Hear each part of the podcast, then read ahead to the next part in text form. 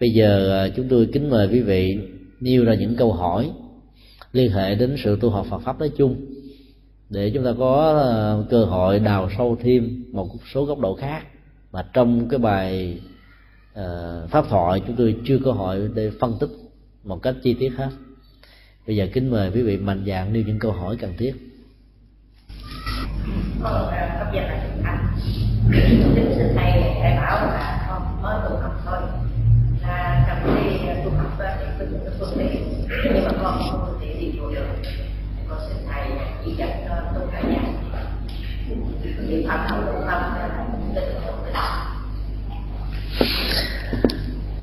một vị pháp hữu chúng ta vừa nêu ra một câu hỏi liên hệ đến cái hoàn cảnh à, không thuận lợi, làm cho cô phải chọn phương pháp là tu tại gia. Như vậy là trong tình huống đó là cần phải tu như thế nào để tác dụng và giá trị của nó có mặt với chúng ta trong cuộc đời? Trong câu hỏi chúng ta đã thấy có một yếu tố là không có điều kiện để đi chùa. Nhưng là một trong những cái gút mắt chính yếu đã làm cho cô phải chọn giải pháp là tu tại gia. Dĩ nhiên là kết quả của sự tu tập đó, nó có thể xuất hiện thông qua bất kỳ một loại hình tu tập nào. Dù là tại gia tại chùa tại chợ nói chung là tại cộng đồng trong mối quan hệ giao tế giữa chúng ta với những người khác ở đây đó, trước nhất chúng ta cần phải thiết lập một cái không gian tâm linh nho nhỏ ở trong gia đình của mình. Có nhiều gia đình chúng tôi được biết là nếu vợ là phật tử thì chồng không phải là phật tử. Nếu cha mẹ là phật tử có thể con cái là những người kháng cự. Nói chung là cái tình cảnh cha mẹ, con cái và những người thân không cùng một quan niệm tín ngưỡng và cách thức hành trì đó có thể dẫn đến rất nhiều cái ờ, tai ách ở trong cuộc đời thì trong những tình huống đó, việc tu tập tại gia nó cần phải được diễn ra một cách rất là khéo léo. Chúng ta đừng có thể hiện sự tu tập đó giống như cách thức chúng ta đang thực hiện tu tập ở trong một ngôi chùa. Chẳng hạn trong ngôi chùa có chuông, có mỏ, có trống, có các phương tiện, chúng ta được quyền đọc tụng kinh điển sướng, ngân nga để tán dương tam bảo theo cái thứ chúng ta muốn và cái đó nó tạo một âm hưởng du dương trầm bổng nhẹ nhàng thư thái mang chất liệu chuyển hóa cho mình nhiều lắm trong suốt thời gian mình thực tập.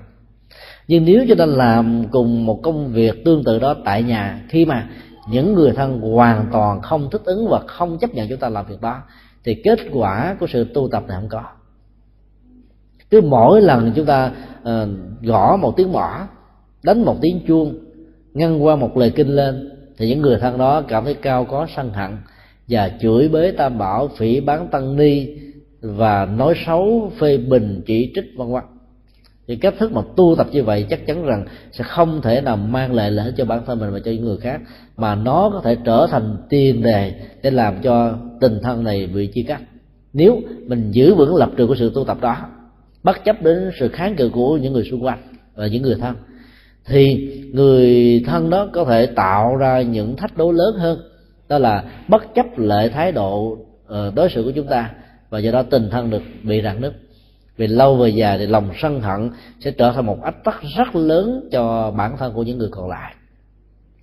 Cho nên trong tình huống đó thì chúng ta có thể tu tập theo cách đó, là tạo ra một góc không gian tâm linh thôi. Chúng ta biết là mỗi lần quán tưởng hình tượng của đức phật chúng ta có thể có thêm một sức lực để tạo ra chất liệu của lòng từ bi. Thì chỉ cần quán tưởng thôi mà không cần phải cắt lên một âm thanh trì tụng gõ mỏ vân vân. Nó vẫn có tác dụng tương tự. Hoặc là chúng ta có thể thay thế nó bằng cách là mình niệm thầm danh hiệu của đức phật ở trong đầu.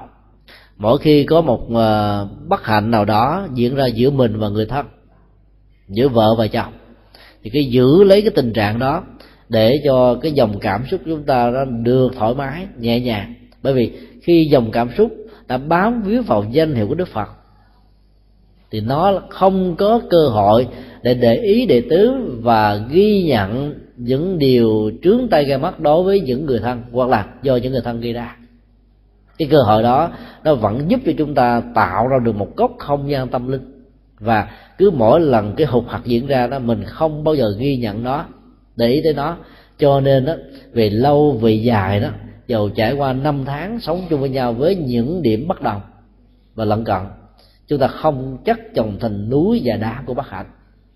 Mỗi khi người kia có cơ hội để quay về, chúng ta dễ dàng mở cửa ra để đón nhận người đó như vậy là tạo ra một góc không gian tâm linh nho nhỏ bằng những phương tiện có được là một trong những cách thức để dần dần giúp đỡ người thân trở về với Phật pháp để chúng ta tu tập có thành công. Trong trường hợp đó là những người thân của chúng ta đều là những người Phật tử, họ rất hoan hỷ với việc thọ trì đọc tụng kinh điển. Thì làm thế nào để thọ trì và hành trì một cách có kết quả khi chúng ta ở nhà? Thì dĩ nhiên chúng ta cần phải có một phòng riêng. Cái phòng riêng đó là nơi tôn thờ để bày tỏ hết tất cả lòng tôn kính của mình đối với đức phật. Và chúng ta phải thọ trì đặc biệt là những bản kinh thuần việt. Đừng nên thọ trì những bản kinh hán việt. Bởi vì các bản kinh hán việt, quý vị sẽ không hiểu được nghĩa. Ý tưởng sâu xa trong các lời kinh đó sẽ bị chúng ta bỏ qua. Và do đó, càng đọc tụng, càng thọ trì chúng ta sẽ biến ông phật trở thành một ông thần. Và chức năng ban phước giáng họa của ông thần đã được cài đặt lên đức phật.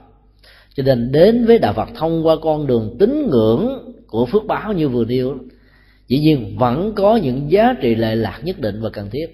Nhưng về lâu và về dài đó, con đường tiếp xúc của chúng ta đối với phật pháp nó có một giới hạn rất là lớn. Đó một cái khác là thay vì chúng ta thưởng thức để dẫn đến sự hành trì từ lời kinh của phật dạy, chúng ta chỉ mãi mê và say sưa với những viên kẹo si cô la được tráng và bọc ở bên lớp bên ngoài của những viên kim cương trí tệ của chánh pháp. Cho nên sự tổn thất thuộc về phía của người thọ trì. Do đó phải đọc tụng các bản kinh bằng tiếng việt để chúng ta hiểu rõ.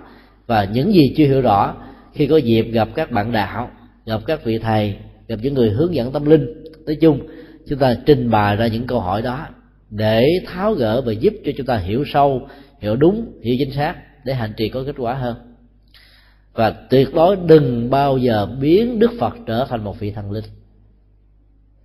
Cho đó làm cho vai trò, trị liệu của đức phật giảm đi với chúng ta nhiều lắm chúng ta sẽ biến đức phật trở thành một ô dù chủ giặc có cầu nguyện ngài, có van xin ngài thì ngài mới ban phước. Còn khi chúng ta không có cầu nguyện, không ban xin ngài, không kiếm kiến ngài thì chẳng lẽ ngài không ban phước cho chúng ta? Cho nên làm như vậy là người ta giới hạn lòng từ bi của đức phật và khi chúng ta giới hạn lòng từ bi đức phật thì đồng lúc đó chúng ta cũng giới hạn tội giác của như lai. Vì như lai đã ban cho chúng ta rất nhiều à, phương pháp trị liệu thông qua lời kinh, thông qua pháp môn, thông qua sự hành trì. Cho nên phải làm thế nào đó để mỗi khi lời kinh được cắt vang lên, chúng ta phải hiểu rõ nội dung và giá trị của nó là cái gì. Ứng dụng theo chúng tôi xin nêu ra một ví dụ là ở trong kinh kim cang bát nhã ba la mật một bản kinh mà trước đây tại ngôi chùa việt nam đó, thường đọc tụng vào những cái giờ chiều 4 giờ. Có một câu chỉ có 8 âm tiết thôi 8 chữ thôi. Nhưng giá trị ứng dụng và triết lý tu tập của nó rất cao. Ưng vô sở trụ nhi sanh kỳ tâm. Dịch nghĩa nôm na là đừng để cho tâm của mình bị vướng bận bị bám víu bị chấp mắc vào bất kỳ một vật gì trên cuộc đời này. Đó là triết lý hành xử của phật giáo đối với những điều xấu đó, tâm không dướng mắt không chấp nhất không dính vào thì chúng ta có cơ hội thoát ra khỏi những ách nạn của tù đài và luật pháp. Chúng ta sẽ thoát ra khỏi những lời thị phi chơi trách. Đối với những điều tích cực thiện ích có giá trị cho cuộc đời đó nhưng để tâm bị vướng bận vào, nó sẽ tạo ra một chủ nghĩa công thần. Và chủ nghĩa công thần này sẽ làm cho chúng ta bản ngã được ngày càng tăng lớn. Cứ mỗi lần dấn thân là việc làm đó, thì chúng ta kể công ý sức, và làm cho mình có cảm thấy rằng là mình trở thành quan trọng nhất. Trong khi đó, việc thực hiện các phật sự và dấn thân, chia sẻ nỗi khổ niềm đau của cuộc đời là để hoàn thiện nhân cách của mình. Chứ không phải là để tạo ra sự ơn nghĩa và nhịp cầu của liên minh về sau này do đó, chúng ta cũng không nên bám víu vào những thành quả mà chúng ta làm đạt được. Tức là ưng vô sở trụ. Ngoài ra, trong tất cả những cách thức ứng xử và giao tế đó, chúng ta có thể hiểu nó là một nghệ thuật buông xả. Trụ dính vào một chỗ nào, nó giống như tình trạng của một cục hít. Nó làm cho chức năng còn lại, hoạt dụng của nó sẽ mất đi. Chúng ta thử quan sát, nếu như chúng tôi lấy bàn tay, bám víu vào cái chiếc dĩa này và giữ tư thế này là thật lâu. Thì hoạt dụng và chức năng còn lại của bàn tay bị mất hẳn cho đến lúc nào cái bàn tay chúng tôi rời cái ly này ra thì thôi. Hoặc là cái tách này ra, hay là cái dĩa này ra thì hết. Còn cho đến lúc nào chúng tôi còn vẫn giữ nó ghi ra cái trong lòng bàn tay, thì đến lúc đó nó vẫn không có chức năng hay nói cái khác, bàn tay đó có cũng như trở thành không. Sự chấp trước của con người về phương diện cảm xúc, về phương diện giao tế, ứng xử trong cuộc đời này cũng như vậy tâm bám díu vào một cái gì rồi thì tất cả những năng lực thiện ích còn lại nó sẽ bị mất đi hiệu dụng của nó. Cho nên phải buông. Và chúng ta cứ thử quan sát rằng là nếu như tâm mình cứ nắm lại như là một cái quả đấm như thế này, chắc chắn là sự ung thư về cảm xúc và nhận thức đối với người khác sẽ diễn ra. Nếu chúng ta giữ kỳ chặt tâm như thế này, chúng ta sẽ biến cái tâm mình trở thành cùi bàn tay mà nắm như thế này là bàn tay cùi thôi. Nó không còn hoạt dụng gì hết. Cái cùi không nhất thiết là nó mất đi các ngón tay như những người bị phong, mà cùi là mất đi hiệu dụng của các ngón. Có mà không hoạt dụng được thì nó sẽ không có ý nghĩa nữa. Thì tâm của con người bị cùi trước nỗi khổ, niềm đau, hoặc là tâm của con người trở nên bỏn sẻn trước nỗi khổ, niềm đau. Tâm của người trở nên băng giá trước nỗi khổ, niềm đau của người khác là chúng ta đang biến cái tâm đó trở thành tâm cùi như vậy là chúng ta đang trụ vào cái cùi, trụ vào ổ khóa, trụ vào bối tắc trụ vào mặc cảm, trụ vào những cái gút mắt, trụ vào sự thù hằn, trụ vào những cái hụt hạt với nhau. Và do đó, các mối quan hệ trở nên bị cùi và bị tê liệt hoàn toàn. Thì trong trường hợp này chỉ cần nhớ đến triết lý của câu kinh ưng vô sở trụ, chúng ta phóng thích nó ra một cách nhẹ nhàng, buông ra thôi. Chỉ cần nhận thức được là chúng ta buông được liền mở bàn tay ra, thì tất cả những gì đang nắm trong đó sẽ được rơi rớt xuống. Chúng tôi nêu ra một cái ví dụ điển hình như vậy để cho thấy rằng là mỗi lời kinh phật dạy là một triết lý của sự hành trì. Áp dụng đúng phương pháp thôi. Giá trị của nó lệ lạc, vô cùng. Còn không có hiểu được lời kinh phật dạy, thì càng đọc tụng, chúng ta càng biến lời kinh trở thành một thằng chú rồi càng đọc tụng, biến cái kinh thành thần chú rồi, chúng ta nghĩ rằng nó có giá trị và chúng ta nhân tăng cường cái tính giá trị của nó một cách ừ, quá mức ở chỗ. Chúng ta nghĩ đây là chữ hán, thì nó là thánh tự. Đây là chữ bali, nó là thánh tự. Đây là chữ sanskrit, nó là thánh tự. Và thánh tự có giá trị ban phước cho chúng ta nhiều hơn là kinh điển chữ việt. Lúc đó chúng ta sẽ hiểu lầm liền. Cho nên để tu học một cách có kết quả tại gia thì người hành trì đó cần phải hiểu rõ lời kinh phật dạy là gì và ứng dụng nó trong đời sống sinh hoạt hàng ngày. Tuy nhiên, điều mà chúng tôi rất là bận tâm và cũng rất là mong quý vị suy nghĩ lại, dầu chúng ta có bận cỡ nào đi nữa, chúng ta vẫn có thời gian nhất định nào đó rảnh để tìm cơ hội đi chùa. Bởi vì ở chùa đó, nó là một cái không gian tâm linh, hội tụ của nhiều tâm linh tu tập trải qua những năm tháng với những hành giả hành trì. Cái cộng hưởng về à, giao thông tâm linh ở một ngôi chùa nó lớn gấp trăm ngàn lần so với cái ảnh hưởng tâm linh của một ngôi nhà. Chúng ta phải tin điều đó. Bởi vì tất cả những năng lực, suy nghĩ, tu tập của con người khi đã tỏa ra nó không mất đi. Nó trở thành một năng lượng sống vật chất. Năng lượng sống vật chất tinh thần này nó sẽ ngự trị cho một ngôi chùa và do đó, khi có mặt tại một ngôi chùa, cảm giác an ổn, nhẹ nhàng, thư thái, hạnh phúc đó, nó dễ dàng tràn ngập trong tâm của chúng ta hơn là khi chúng ta có mặt trong một ngôi nhà. Dù đó là một biệt thự, dù đó là một tòa lâu đài, dù đó là một cái gì đó rất nguy nga và trắng lệ. Cái không gian khác nhau tạo ra hai dòng cảm xúc khác nhau. Cho nên cố gắng dành thời gian để đi chùa. Mặc dầu ở nhà có thể, quý vị có một bàn thờ phật riêng có một căn phòng riêng để làm chánh điện. Có thể căn phòng đó rất sạch sẽ và sạch hơn cả chùa nữa, nhưng không gian ở chùa vẫn có giá trị tâm linh cao hơn là không gian ở nhà. Chúng tôi được biết là có nhiều phật tử đó, họ tiện tặng thời gian để tìm cơ hội đi chùa. Chẳng hạn như một số phật tử tại đây, đi làm vào lúc 10 giờ sáng. Thì thay vì từ lúc 6 giờ cho đến 10 giờ đó 4 tiếng đồng hồ đó đó, mình ở nhà, rồi thời gian nó cũng trôi qua thôi và tranh thủ đến chùa làm công quả, nấu nướng ờ, thắp nhang, cúng phật xong rồi bắt đầu đến 10 giờ mới vào chùa. Như vậy là bốn giờ mà có mặt tại chùa một cách tiện tận và tiết kiệm đó đó, giúp họ gieo trồng thêm những hạt giống của phước báo. Còn ở tại Việt Nam đó, bây giờ thì cứ vào mỗi bữa tối đó, có một số ngôi chùa tổ chức tụng niệm bái sám vào lúc 6 giờ. Phần lớn thì rơi vào 7 giờ tối nhưng có nhiều phật tử sau khi tụng ở ngôi chùa a xong rồi, họ không ngừng lại tại đó. Họ phát tâm đi đến ngôi chùa b để tụng cái khóa kinh từ 7 giờ đến 8 giờ. Còn chùa nào có khóa kinh từ 8 đến 9 giờ thì những người đó lại thêm một lần thứ ba trong ngày đến ngôi chùa thứ ba để tụng một lời kinh, để giúp cho tâm của mình được an, học thêm được những lời Phật dạy. Bởi vì trong lúc chúng ta bận rộn công việc suốt ngày đó cái sự tập trung để tìm kiếm những giá trị tâm linh nó bị giảm đi nhiều lắm còn khi tới chùa, ai cũng thành tín về tam bảo, ai cũng hướng vọng về kinh điển.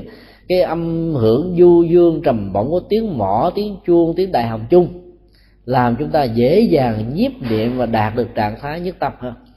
Do đó kết quả của sự hành trì ở trong chùa dễ dàng đạt được hơn là khi chúng ta sinh hoạt nó ở tại gia đình của mình do đó phải tận dụng cơ hội để tạo phước điền thông qua việc đi chùa. Dĩ như khi đến chùa có nhiều người chỉ ngồi không thôi. Họ không muốn làm gì hết á. Họ nghĩ là vô trong chùa là thân được ăn vui rồi. Cái đó vẫn có giá trị, nhưng đó là giá trị tiêu cực. Tìm kiếm một việc gì đó để làm, để đóng góp, để giúp sức. Không cần ai nhờ mình. Cứ thấy công việc trong nhà bếp đang còn bề bộn, tới hỏi thăm bây giờ tôi có thể làm được việc gì, xin cắt cho tôi một công việc gì đó chúng tôi làm.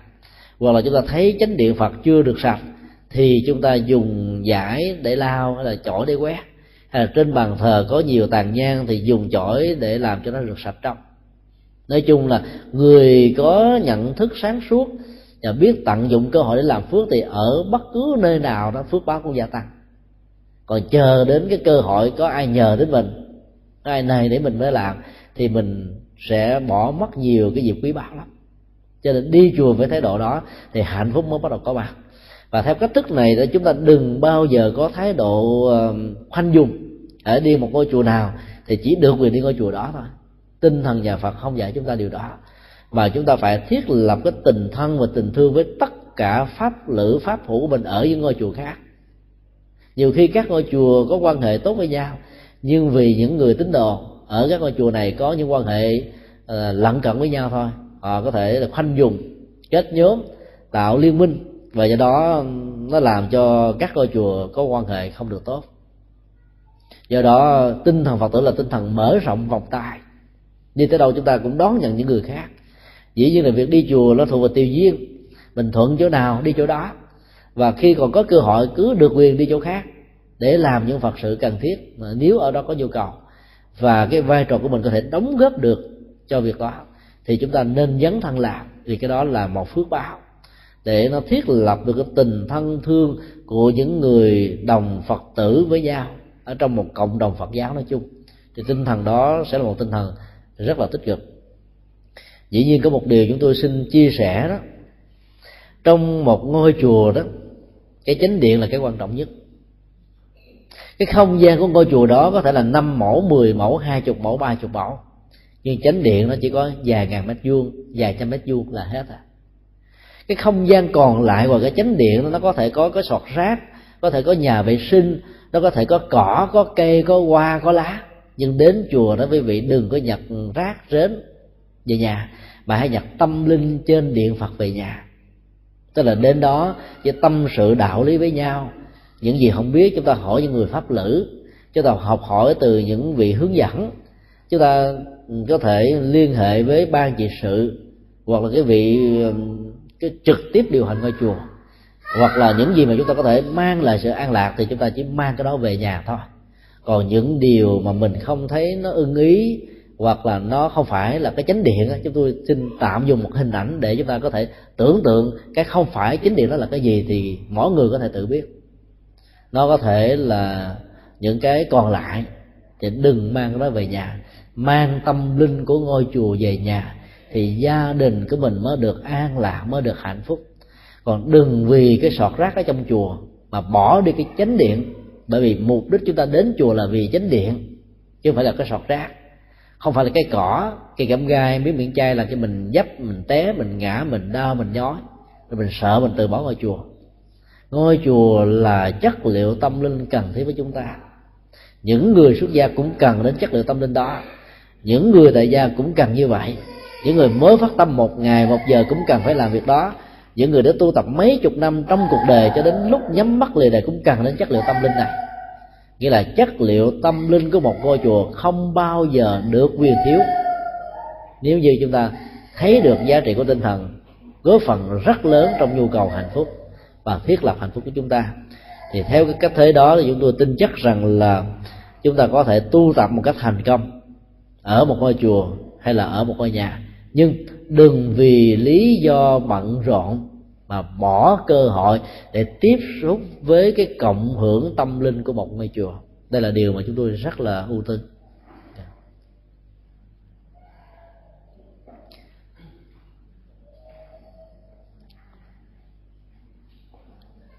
dạ, xin quý vị nêu những câu hỏi khác.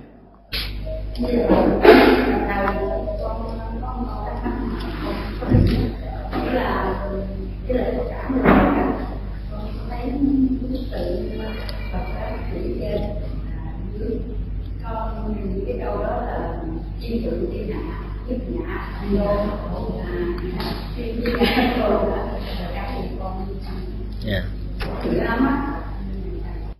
À, chúng tôi xin lặp lại câu hỏi của một vị pháp hữu vừa nêu là khi đến chùa dự lễ Phật đản nhìn thấy hình ảnh của Đức Phật sơ sinh một tay chỉ trời một tay chỉ đất với một câu nói là thiên thượng thiên hạ duy ngã độc tôn thì nội dung và biểu tượng triết lý của nó là gì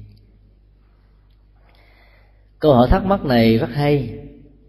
Vì nó đặt ra hai khả thể của sự tiếp cận lời Phật dạy qua hình ảnh đản sanh của Như Lai Thế Tôn. Trước nhất chúng ta phân tích cái sự tiếp cận đó từ góc độ nghĩa đen và chữ trắng. Là trên trời và dưới đất.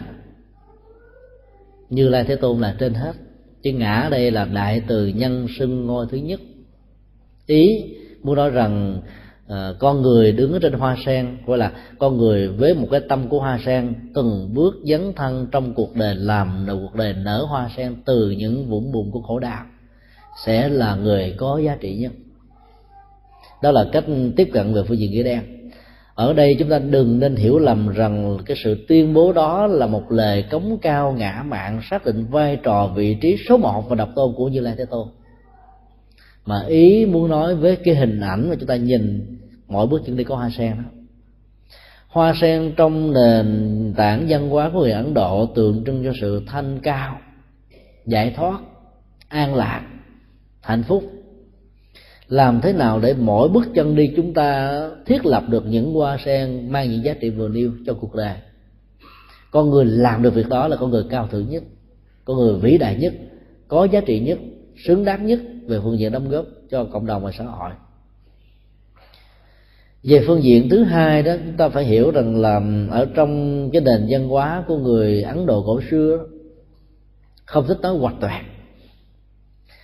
Những văn bản về văn học mà nó hoạch toẹt đó nó không có giá trị cao về phương diện thưởng thức. Nó phải để lại những cái, cái dấu chấm hỏi rất lớn. Nó phải để lại những dấu chấm than thật là dài nó phải để những cái dấu ba chấm thật là rộng để chúng ta có cơ hội suy tư và tìm cách để giải mã. Cơ hội dấn thân, giải mã là một sự đóng góp. Đây là một cái nghệ thuật giáo dục rất là ừ, điêu luyện của các vị tổ sư Phật giáo. Thay vì ừ, nói rằng là sự ra đề của như lai thế tôn đó, mang lại an lạc hạnh phúc giống như những hoa sen, nói như vậy thì người ta thấy không hấp dẫn. Mà phải nói rằng là ngài đi bảy hướng à, mỗi một hướng như ngày đi mười hướng mỗi một hướng như vậy là đi bảy bước. Mỗi một bước là có một hoa sen đỡ chân. Thì những người không hiểu về phương diện văn hóa phong tục tập quán biểu đạt ngôn ngữ dưới góc độ của um, biểu tượng và triết lý đó sẽ lý giải rằng như lai thế tôn là một bậc siêu phàm là một người thoát tục. Cho nên những gì ngài dạy cần phải thực hành một cách là vô điều kiện. Vì cách thức tiếp cận về góc độ tôn giáo và tín ngưỡng này vẫn có những giá trị lệ lạc của nó. Nhưng ở đây chúng ta cần phải tiếp xúc và lý giải nó dưới góc độ và biểu tượng văn hóa đã nắng ra những hình ảnh này. Từ cái cách tiếp xúc thứ hai này, chúng ta sẽ thấy rằng là mỗi một lời kinh Phật dạy đó, nó có hai, ba lớp ý nghĩa khác nhau. Lớp nghĩa đen lớp nghĩa bóng, lớp nghĩa triết lý. Và tiếp xúc với lớp nghĩa triết lý thì chúng ta mới thấy được độ sâu thẳm của những gì mà kinh Phật muốn nói. Cái hoa sen được các tôn giáo ấn độ sử dụng như là một biểu tượng của thanh thoát tôn giáo nào cũng xài cả. Dĩ nhiên là như lai muốn ám chỉ là rằng là sự dấn thân, bởi vì mỗi bước chân đi nó tượng đến sự dấn thân. Phải mang lại cái giá trị an vui hạnh phúc cho cuộc đời. Tại sao không phải là sáu bước mà mà phải là bảy bước? Vì con số bảy tượng trưng cho sự trọn vẹn, đầy đủ cho nên sự dấn thân là phải tới nơi đến chốn làm một việc gì đó. Dù là nhân từ thiện ích gì đó, đừng bao giờ bỏ cuộc đối chừng. Với thái độ dấn thân đó, thì sự trọn vẹn của đóng góp sẽ được nở ra như là những đóa hoa sen ở dưới bụng dơ tại sao không đi một phương mà phải đi đến mười phương? Con người chỉ có thể đi được tám phương là đông tây nam bắc. Đông nam tây nam đông bắc tây bắc là mà ở trong kinh nói đến mười phương. Hai phương còn lại là phương trên và phương ở dưới. Đi lên trời phải có phương pháp khinh khinh thân. Còn đi dưới đất phải có được nghệ thuật độn thổ. Rõ ràng trong các bản kinh nói mà chúng ta đâu thấy rằng là như lai thế tôn đi độn thổ dưới đất đâu. Như vậy cái phương dưới phương trên làm sao đi được? Ở đây là kinh điển muốn nói rằng mười phương là con số tròn số đầy đủ. Sự dấn thân phục vụ thông qua những bước chân đi là một nghệ thuật để mang lại sự trọn vẹn, an vui, hạnh phúc cho cuộc đời. Phải làm đúng những cái đó thì chúng ta mới có giá trị đóng góp trọn vẹn. Chứ đừng hiểu nó là con số 10 nó buộc phải là 10 ngày đi đúng 10 hướng, chuyện đó là gì không có. Và quan trọng hơn nữa đó, không có một cậu bé nào có thể mới sinh ra mà đi được. Chúng ta thấy trong văn học việt nam có hình ảnh của phù đổng thiên vương. Hình ảnh này được xuất hiện trong nền tảng văn hóa của việt nam vốn bị ách đe dọa của chiến tranh, làm cho đời sống của con người mất đi hết nỗi niềm của an ninh và hạnh phúc. Hình ảnh của phù động thiên dương là một biểu tượng văn hóa và phải được giải mã dưới góc độ văn hóa trong không được giải mã từ góc độ lịch sử nó có thể là không phải là một sự kiện có thật nhưng thông qua hình ảnh đó chúng ta thấy là những cậu bé Việt Nam nho nhỏ đã mang chất liệu của lòng yêu nước, của tình yêu quê hương, của trách nhiệm của một người có mặt trong cuộc đời phải có đóng góp gì với núi sông. Cho nên khi giặc đến, khi kẻ xâm lăng tàn phá là phải đứng ra để hy sinh bản thân mình và cái chất liệu dữ liệu văn hóa của người Việt Nam thông qua hình ảnh của cái cơm của cái bếp khói, làm cho tấm lòng yêu quê hương này lớn mạnh một cách tột độ, rất nhanh chóng, và trở thành một viên đại tướng có thể đánh giặc dẹp, đuổi giặc về nước của mình. Đó là ý nghĩa biểu tượng về tinh thần bất khuất thông qua sự yêu nước có trái tim của trách nhiệm ở trong.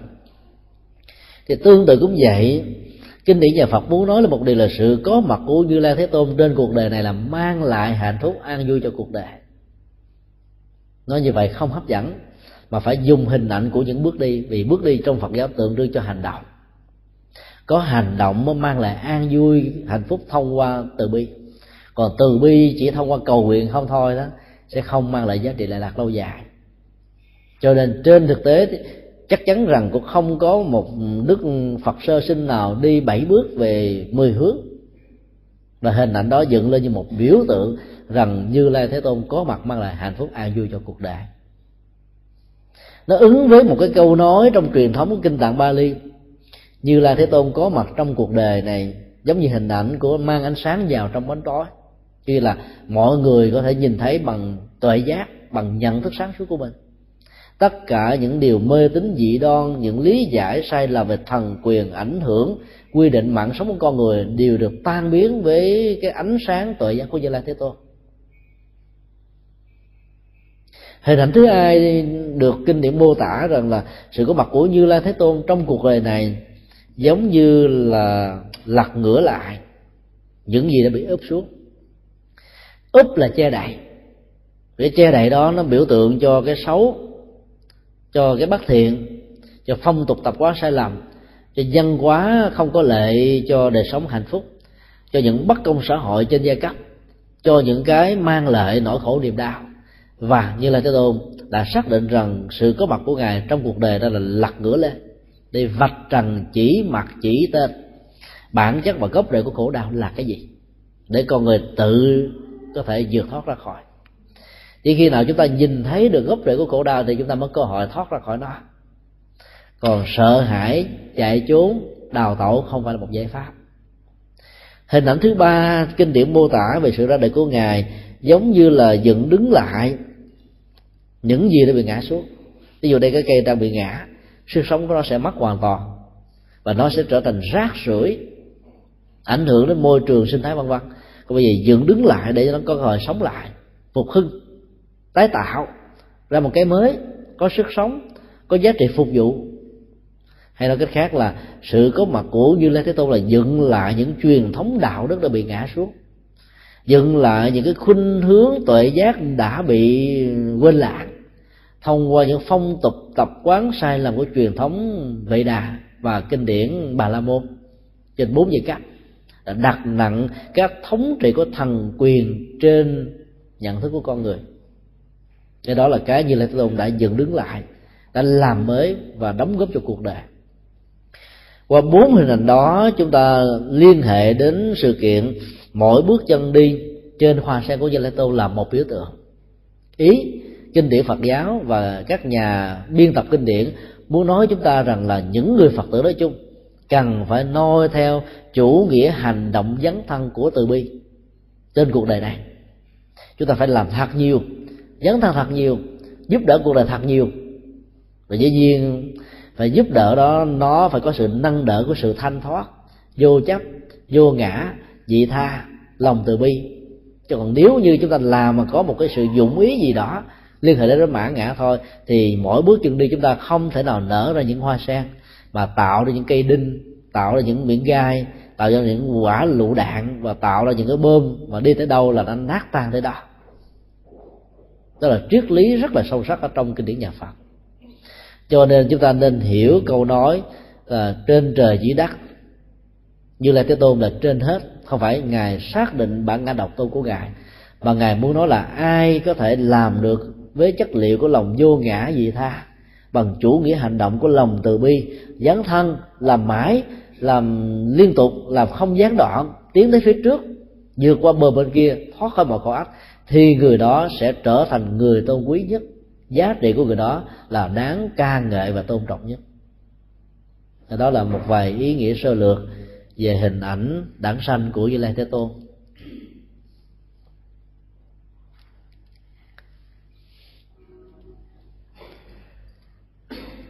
À, chúng ta tạm à, kết thúc buổi à, chia sẻ pháp thoại tại đây. À, chúng tôi xin à, một lần nữa chân thành cảm ơn à, bác lê tấn kiết đã tạo được cái thuận lợi cho hai buổi pháp thoại được diễn ra tại chùa vào trong một mùa đông rất là lạnh. Và quý vị rất là bận nhiều công việc nhưng lại dành thời giờ quý báu đến đây để chia sẻ pháp thoại với chúng tôi. Và kính chúc toàn thể quý vị luôn được an vui hạnh phúc ở trong cuộc đời. Cũng như như ngày hôm qua thì ngày hôm nay thì chúng tôi à, cũng có nhờ anh đạt và chị du hương tiếp tục à, sang ra những cái đĩa cd về một số bài pháp thoại ờ, ở Việt Nam cũng như ở Hoa Kỳ trong năm 2004 và 2005 à, ờ, quý vị nào nếu ờ, có nhu cầu xin quý vị lên nhận. À, đây là những đĩa CD ấn tống. Và ở bên bàn nữa thì cũng còn một số kinh kinh Di Đà kinh Phổ Môn kinh Hồng Danh và kinh dược sư dịch nghĩa thuần việt. Cũng còn được vài chục cuốn rồi cũng còn một vài quyển lịch treo tường, mặc dầu là nó đã trôi qua hết nửa năm, nhưng nó cũng có một vài cái hình ảnh đẹp đẹp. Nó tượng trưng cho sự thanh thoát, nhẹ nhàng, thanh thanh thoải mái và tự tại của con người trong cuộc sống trước nhiều cái thử thách của nỗi khổ niềm đau. Thì xin quý vị à, có thể chia sẻ với nhau, truyền tải cho nhau để à, có thể à, tham khảo thêm những buổi pháp thoại mà quý vị không có điều kiện trực tiếp để tham dự và nếu ai muốn tham khảo rộng và nhiều hơn nữa đó thì xin quý vị lên trực tiếp trên trang web mang tựa đề là tủ sách phật học com. À, tủ sách phật học com. À, viết thường không có khoảng cách và không có viết khoa. À, để à, có thể à, tham khảo khoảng gần 200 bài pháp thoại khác nhau. Và tất cả những bài pháp thoại đây đó khi chúng tôi có dịp giảng đó thì đều được đưa lên trên trang web này cho nên ờ, đó là một điều kiện rất thuận lợi. Bên cạnh đó, nó còn có đại tạng kinh đã được âm thanh hóa. Các bản kinh Bali đã được đưa lên ở trên mạng. Các bản kinh đại thừa tiếp tục được đưa lên. Cho nên quý vị có thể download xuống và giữ trong máy vi tính. Mỗi khi làm việc trong gia đình, quý vị vẫn có thể nghe được lời kinh à, của Phật dạy một cách trực tiếp và vẫn có thể hoàn tất được những công việc rất bận rộn trong nhà thì nó là một trong những giải pháp rất là hữu ích cho những người phật tử rất bận rộn ở phương tây. Mọi việc phải do mình chăm sóc lo lắng hết thì nó sẽ là một cơ hội giúp chúng ta giảm bớt được sự căng thẳng vừa nghe, vừa tu tập, vừa làm việc trong gia đình. Kính chúc một lần nữa tất cả được an vui và hạnh phúc trong cuộc đời. Nam mô bổn sư thích ca mâu ni phật tác đại chứng minh.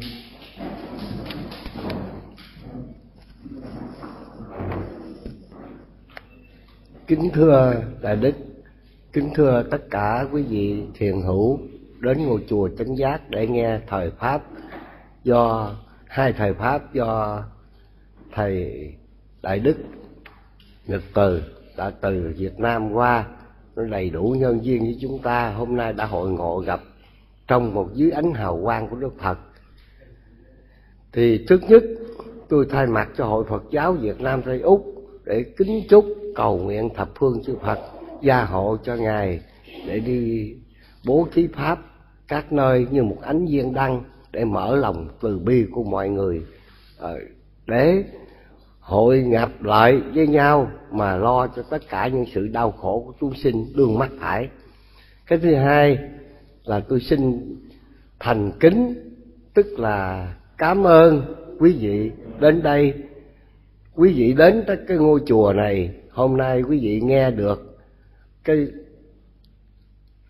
trọng yếu là cái trái tâm nhân ái của con người, thì quý vị về suy luận lại, coi theo đó mà để chúng ta sống trong cái tiểu bang Tây Úc này sẽ có những cái hình ảnh tốt đẹp. Và đồng thời, cũng như thầy vừa nói, đạo pháp là chung. Cho nên cái ngôi chùa chánh giác này tất cả quý vị trong đạo thì cứ việc, bất cứ muốn cúng giờ nào lại cúng, muốn tụng kinh cứ vô tụng à, muốn ngồi thiền thì cứ việc đến ngồi thiền. Bởi vì đây là cái, một cái tâm linh mà gom tụ về đây mới thành cái ngôi tam bảo. Thì cái này không có riêng của ai hết á. Của chúng sinh, của tất cả mọi người. Thì khi đây mà gom cái hột giống, cái tâm linh này mà làm đại thành một cái trụ nơi, thường trụ này. Thì quý vị đến đây, cũng như lời thầy nói, đó là xác thật. Dầu không có lợi ích, cũng có lợi nhiều cho tâm linh chúng ta. Để chuyển cái hướng vào để có trái tim nhân ái. Vì một lần nữa, trước những người khuất mặt khuất mày đây, và long thần hộ pháp ở trong đây, cũng hộ độ cho quý vị nhận thức được, để chúng ta trong cái làm phước này nó trên đa dạng, chứ không phải là thường cho nên trong đức phật để nói tóm gọn lời là đức phật cũng có nói, ta đã có tám muôn, bốn ngàn pháp môn. Thì trong cái hành động đó, chứ không phải là tới bốn ngàn, bốn muôn, tám ngàn pháp môn mà chúng ta đọc tụng mà trên cái hành động đa dạng, quý vị thấy cái người đó đau khổ già yếu, ốm mòn, giúp đỡ cho họ trong cơn qua, hoạn nạn. Nhưng mà có một điều mà thầy đã cảnh tỉnh quý vị đó khi mần á, không bao giờ không bị người ta phê bình hết á. Nhưng đừng có nản chí. Thì có quý vị ở đây sống với tôi cũng có biết bao nhiêu năm rồi. Quý vị tưởng muốn làm cái gì đó nó dễ dàng đâu. Nó đủ thứ trong hết trơn á. Nhưng mà có cái gì? Cái tâm lành và cái nhất tâm về cái điểm về Phật pháp thì chúng ta cứ kiên trì đã làm. Ngày nay nó có thành tựu. Mà ngày nay thành tựu mà quý vị, lợi càng ngày càng đông á thì hết sức là quan hỷ, vui mừng. Hôm nay cũng như là sau này có các vị minh sư mà tới đây, thì tôi sẽ thông báo quý vị đến để chúng ta cùng gieo trồng với cây quả tim nhân ái. Nam mô bổn sư thích ca mâu ni phật.